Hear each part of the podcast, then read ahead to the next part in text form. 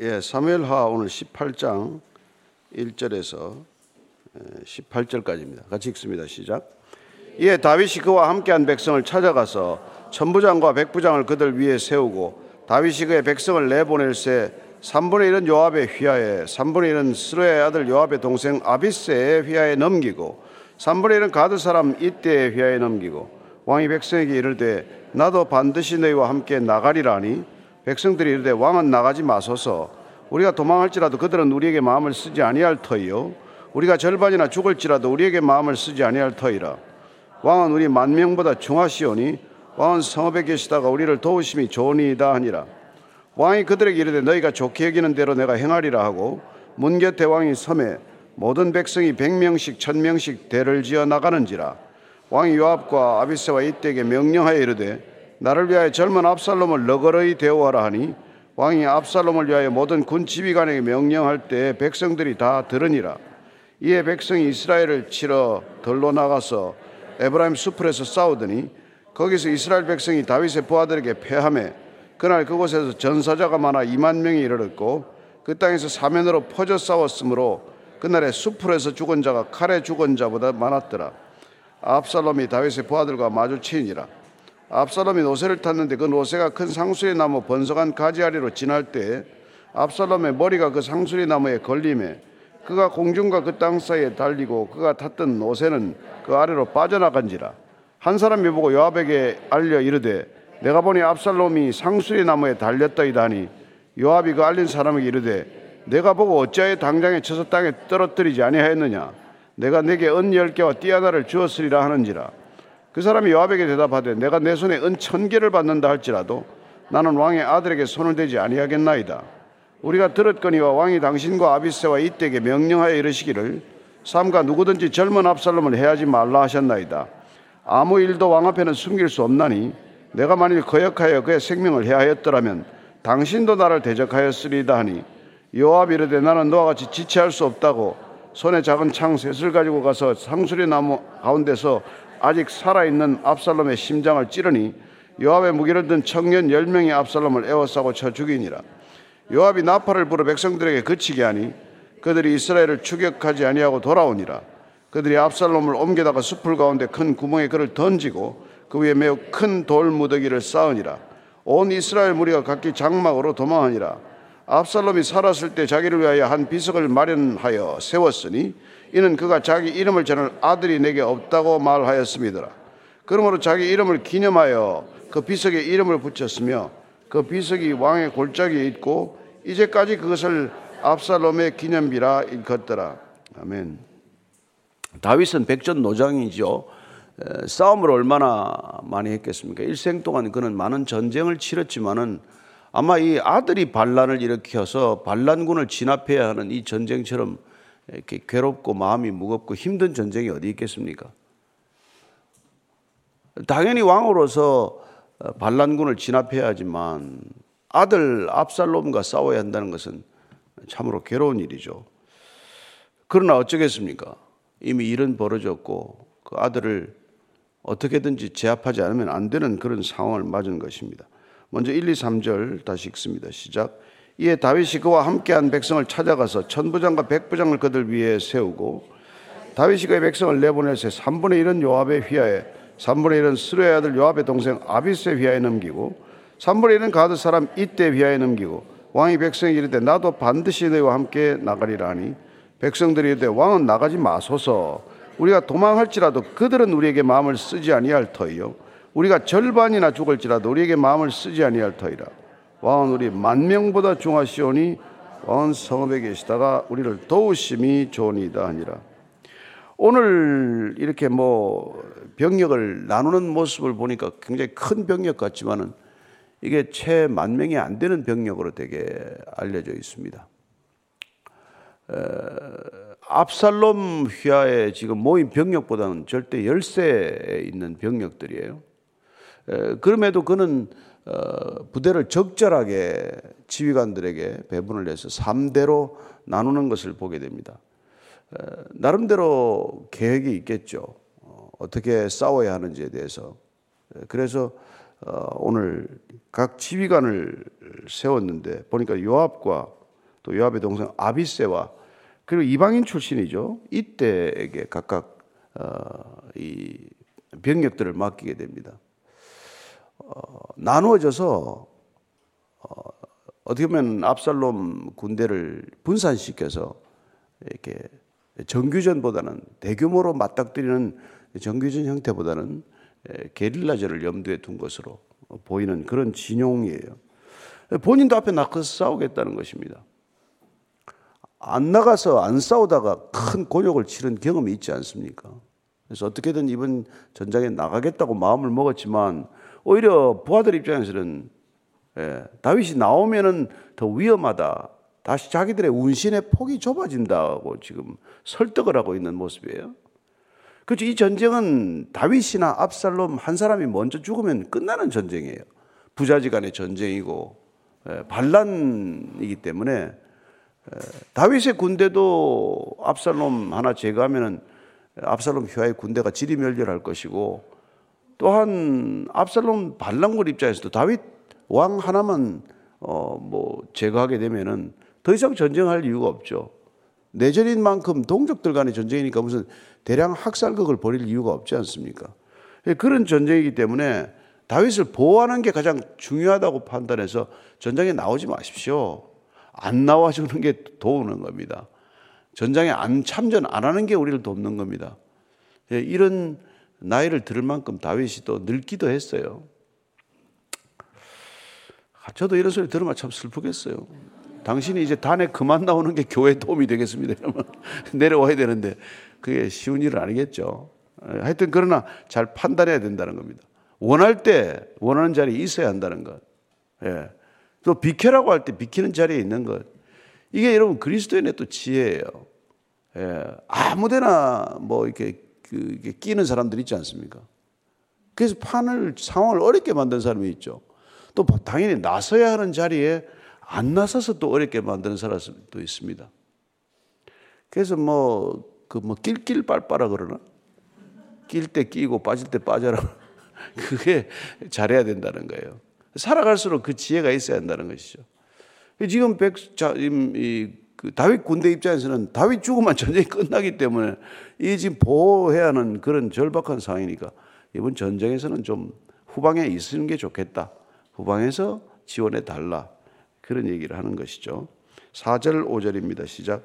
왕이 그들에게 이르되 너희가 좋게 여기는 대로 내가 행하리라 하고 문 곁에 왕이 있으며 모든 백성이 백명씩 천명씩 대를 지어 나가는지라 왕이 요압과 아비세와 이때에게 명령하여 이르되 나를 위하여 젊은 압살롬을 너그러이 대우하라 하니 왕이 압살롬을 위하여 모든 군 지휘관에게 명령할 때 백성들이 다 들으니라 전군을 모아놓고 지휘하는 그 지시하는 내용이 이게 조금 듣기에 따라서는 굉장히 힘든 내용을 얘기를 해요. 아직 어려서 철이 없는 압살롬을 잘 좀 대해달라는 거예요. 여러분 지금 압살롬 잡으러 가는데 압살롬을 너그러이 대우하라 이게 무슨 말입니까? 죽이지 말라는 거죠. 생포하라는 뜻이기도 합니다. 그래서 그를 죽여서 시신을 끌고 올 일이 아니라 그를 살려서 이렇게 잡아오는 게 아버지의 마음인 것이죠. 누가 자식을 죽이고 싶겠습니까? 아무리 괘씸해도 예, 부모는 자식을 그렇게 대하지 않는 것 아니에요. 그래서 지금 이 다윗은 아버지의 마음, 아버지의 자리에서 지금 전군에게 이 명령을 하고 있는 거예요. 이걸 지각이 없다, 경솔하다 이렇게 말할 수 있습니까? 그럴 수 없는 것이죠. 그렇습니다. 아버지로서 아버지의 자리에 있어야 하는 것, 이게 아주 중요한 것이죠. 뿐만 아니라 우리는 어떤 자리에 내가 있나 하는 것을 늘 염두에 두어야 하는 것이죠. 나는 어떤 자리에 있는 사람인가? 내가 지켜야 할 자리는 어떤 자리인가? 그 자리 잘 지키는 게 잘 사는 거 아니에요. 그래서 지금 다윗은 비록 아들이 반란을 일으키는 데까지 가정이 이렇게 뭐 엉망이 되었지만 그러나 끝까지 그가 놓치지 않고자 하는 것은 아버지의 마음, 아버지의 자리, 아버지의 위치를 안 놓치고자 하는 것이죠. 사실 다윗은 지금까지 인생 동안 살아오면서 자기의 자리를 잘 지킨 사람입니다. 그는 사울과의 관계에 있어서 신하의 자리를 잘 지켰고 또 그가 기름을 부음 받은 이후에도 기름 부음 받은 자의 자리를 자 지키려고 무수히 애를 썼던 사람이고 또 왕이 되었어도 왕의 자리, 왕의 노릇을 잘 하려고 애썼던 사람인 것은 분명해요. 반면에 그 사울은 그렇지 않지 않습니까? 왕이 어떻게 충신을 죽이겠어요? 근데 그는 왕의 자리에서 합당한 행동을 하지 못했다는 것이란 말이죠. 그래서 우리가 참 살아가면서 나는 어떤 자리, 이 자리는 곧 책임 의식을 뜻하는 것이기도 하죠. 나는 부모로서 자녀들에게 어떤 책임 의식을 가지고 살아야 하나, 어떤 자리를 이렇게 맡았을 때마다 그걸 물어야 되는 것이죠. 사실 구원받은 백성들에게는 그 구원받은 백성의 자리를 어, 굉장히 염두에 두어야 한다는 말씀을 빌립보서 2장 아 1장 27절 28절 한번 읽겠습니다. 시작. 오직 너희는 그리스도의 복음에 합당하게 생활하라. 이는 내가 너희에게 가보나 떠나 있으나 너희가 한 마음으로 서서 한 뜻으로 복음의 신앙을 위하여 협력하는 것과 무슨 일에든지 대적하는 자들 때문에 두려워하지 아니하는 이 일을 듣고자 함이라. 이것이 그들에게는 멸망의 증거요 너희에게는 구원의 증거니 이는 하나님께로부터 난 것이라. 우리가 구원받았다는 건 뭡니까? 구원받은 백성의 자리에 있는 거예요. 그러면 구원받은 사람들끼리 싸워서는 안 되는 것입니다. 힘을 합쳐야 하는 거예요. 우리의 대적들에게는 우리의 힘을 합친다는 소식이 두려워야지 우리가 대적을 두려워해서는 안 된다는 것입니다. 그러나 지금 예수 믿는 사람들이 세상을 두려워하고 있어요. 아니, 세상이 교회를 두려워해야 하는데 교회가 세상을 두려워하는 지경에 이르렀다는 것이죠. 갈수록 이 지금 역전된 상황은 아마도 심화되겠죠. 점점 교회를 마치 이렇게 포위에 들어오듯 옥조에 들어오는 이게 두려워서 우리는 감히 세상에 대해서 할 말도 못하고 세상에 맞서지도 못하고 세상에 적당히 타협하는 그런 모습으로 자꾸 살게 된다는 것이죠. 그러나 우리가 복음에 합당하게 사는 것, 이게 중요하단 말이에요. 우리가 구원받은 자답게 사는 것, 이게 중요하다는 것입니다. 그리스도인답게 사는 것 이게 우리가 부름받은 이유예요. 네. 그래서 여러분 우리가 아침마다 이렇게 우리가 예배 드리는 까닭이 뭡니까? 우리의 신분, 우리의 자리, 우리의 합당한 삶의 자리가 어떤 자리이고 그 합당한 자리에 맞는 삶은 어떤 삶인지를 확인하기 위해서 날마다 기억하기 위해서 이렇게 몸을 쳐서 복종하면서 이 자리에 오는 것이죠. 그럴 때 여러분 세상이 교회를 바라보는 눈이 달라지게 된단 말이죠. 저 사람들은 돈으로도 권력으로도 어떤 것으로도 유혹이 안 되는 사람들이다. 그 사람들은 하나님의 가치에 올인한 사람들이다. 이런 평가를 받아야 되는 것이죠.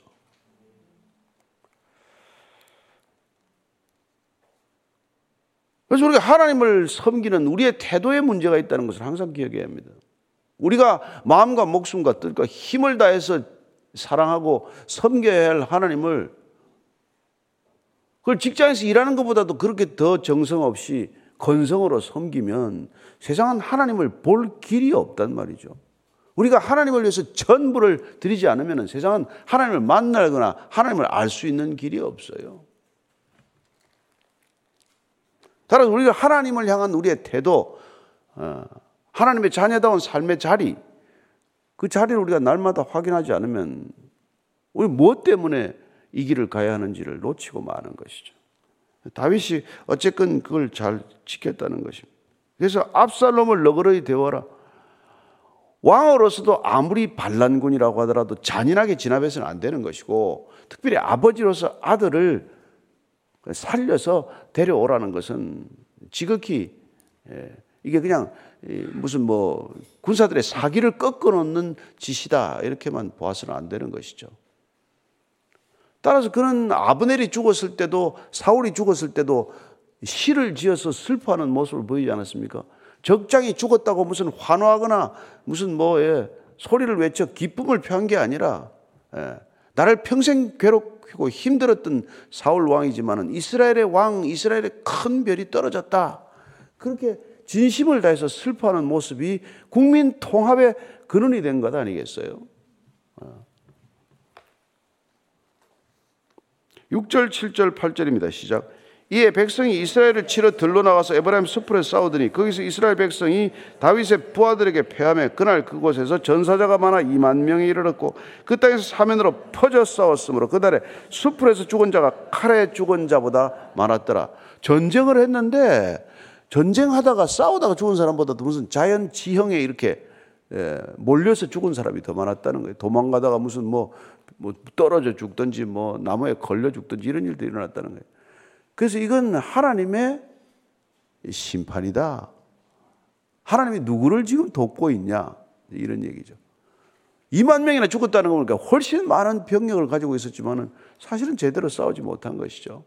에브라임 수풀이라고 하는 지형, 어떻게 보면 이렇게 게릴라전에 아주 합당한 지형으로 끌려 들어갔다가 그냥 전쟁에서 간략하게 기술했지만 대패를 당한 것이죠. 반란 군들은 그렇게 되고 말았다는 것입니다. 자, 압살롬이 어떻게 됐는지 9절 이렇게 읽습니다. 시작. 압살롬이 다윗의 부하들과 마주치니라. 압살롬이 노새를 탔는데 그 노새가 큰 상수리 나무 번성한 가지 아래로 지날 때 압살롬의 머리가 그 상수리 나무에 걸림에 그가 공중과 그 땅 사이에 달리고 그가 닿던 노새는 그 아래로 빠져나간지라. 뭐 어떻게 달렸는지는 여러분 상상이 되죠. 잘 기록해. 상수리 나무에 가지가 많은데 그 가지를 밑을 지나가다가 어쩌면 그가 걸어서 도망갔다면 이런 일이 안 생겼을 수도 있겠죠.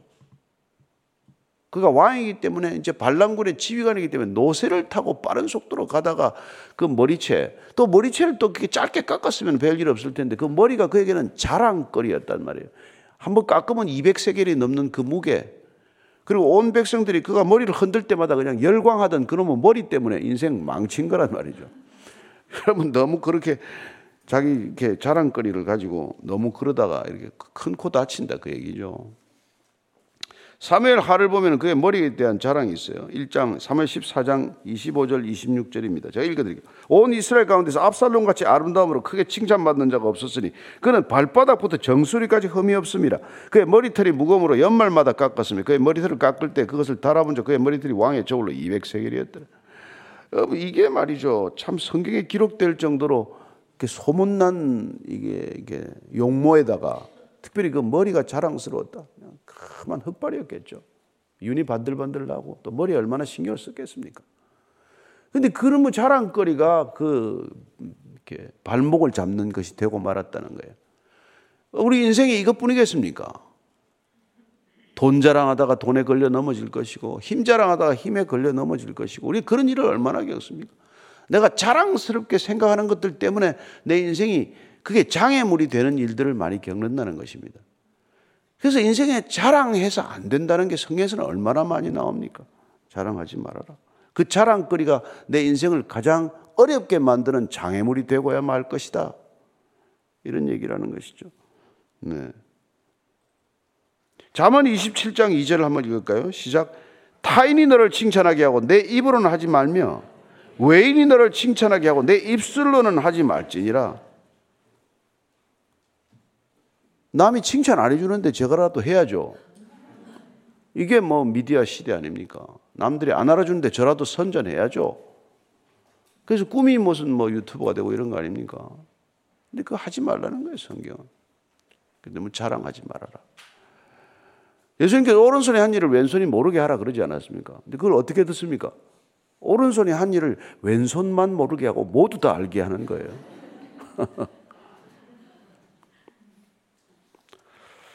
예, 그렇게 안타깝게 어려운 일이 벌어진다는 것이죠. 참.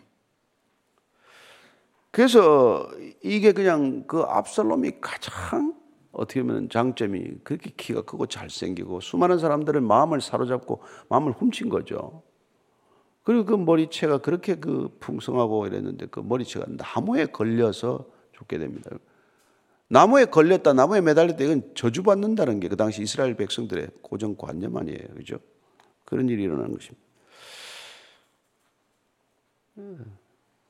자, 10절 이하를 읽습니다. 시작. 한 사람이 보고 요압에게 알리되 내가 보니 압살롬이 상수리 나무에 달렸더이다니 요압이 그 알린 사람에게 이르되 내가 보고 어찌하여 당장에 쳐서 땅에 떨어뜨리지 아니하였느냐 내가 내게 은 열 개와 띠 하나를 주었으리라는지라 그 사람이 요압에게 대답하되 내가 내 손에 은 천 개를 받는다 할지라도 나는 왕의 아들에게 손을 대지 아니하겠나이다.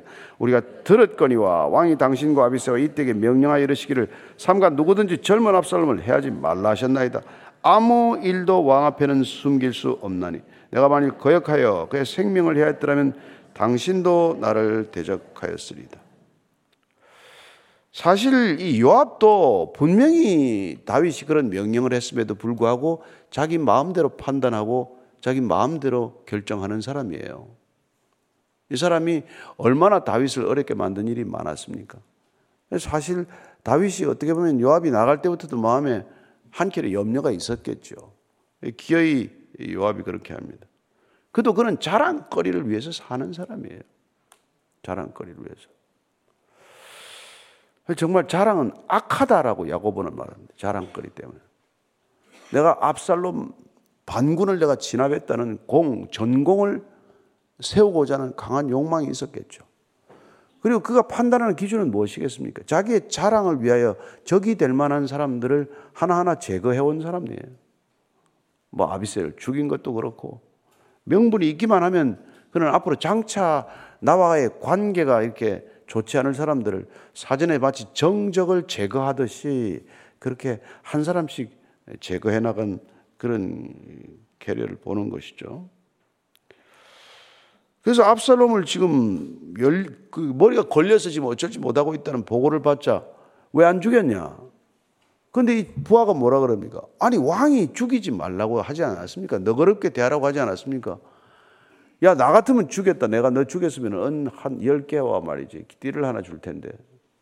그러니까 천 개를 줘도 우리는 그걸 못 합니다.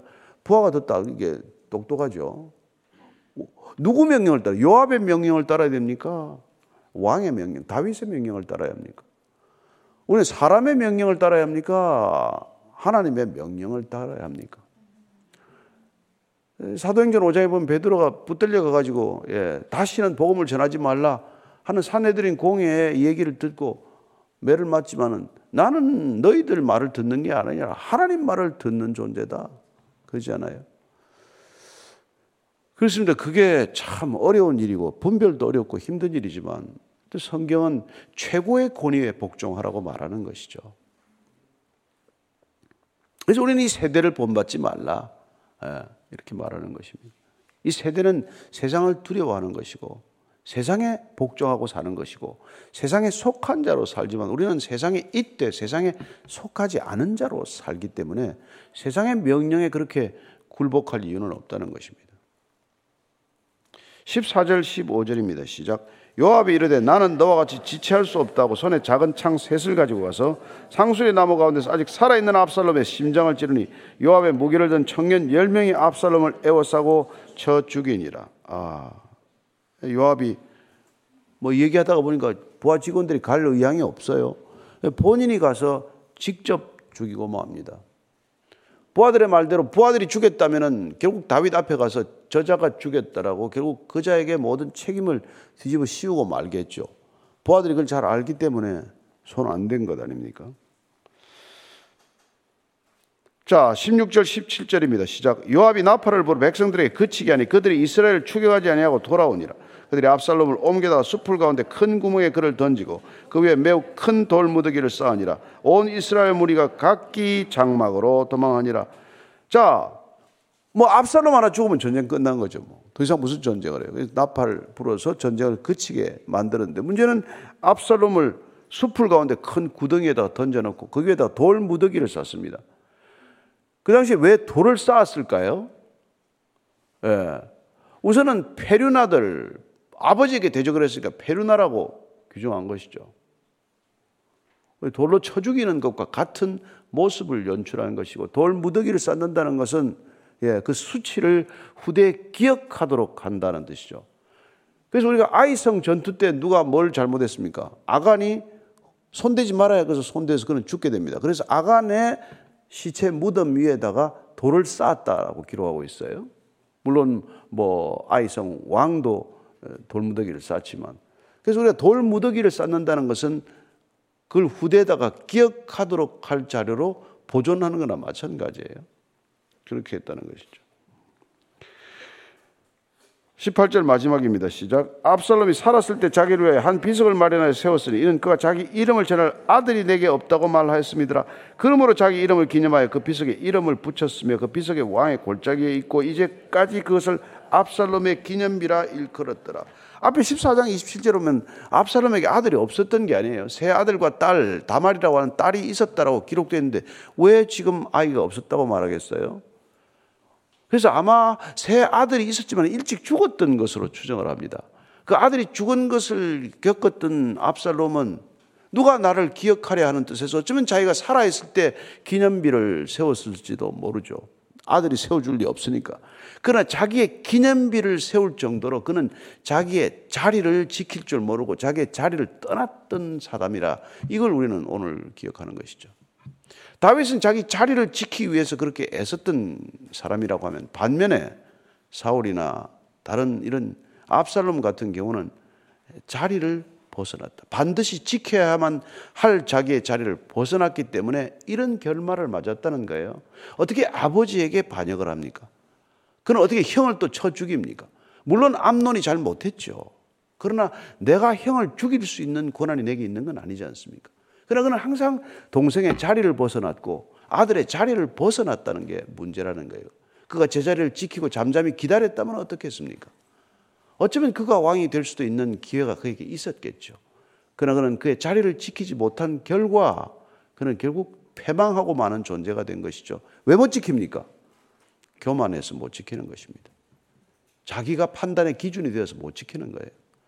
저와 여러분들 오늘 아침에 우리의 판단이나 우리의 주권을 내려놓고 하나님의 판단을 신뢰하는 저와 여러분이 되기를 축복합니다.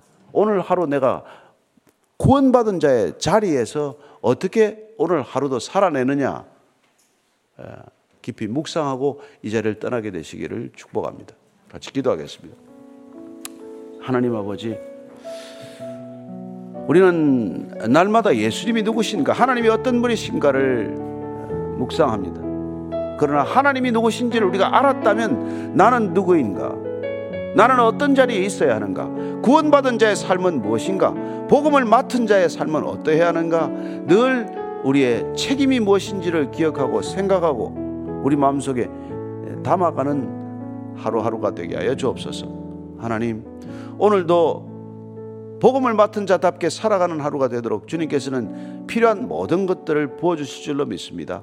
하나님, 복음 전하는 자의 그 아름다운 발걸음 되게 하셔서 오늘도 구원받은 자답게 살아가는 하루가 되게 하여 주옵소서. 이제는 십자가에서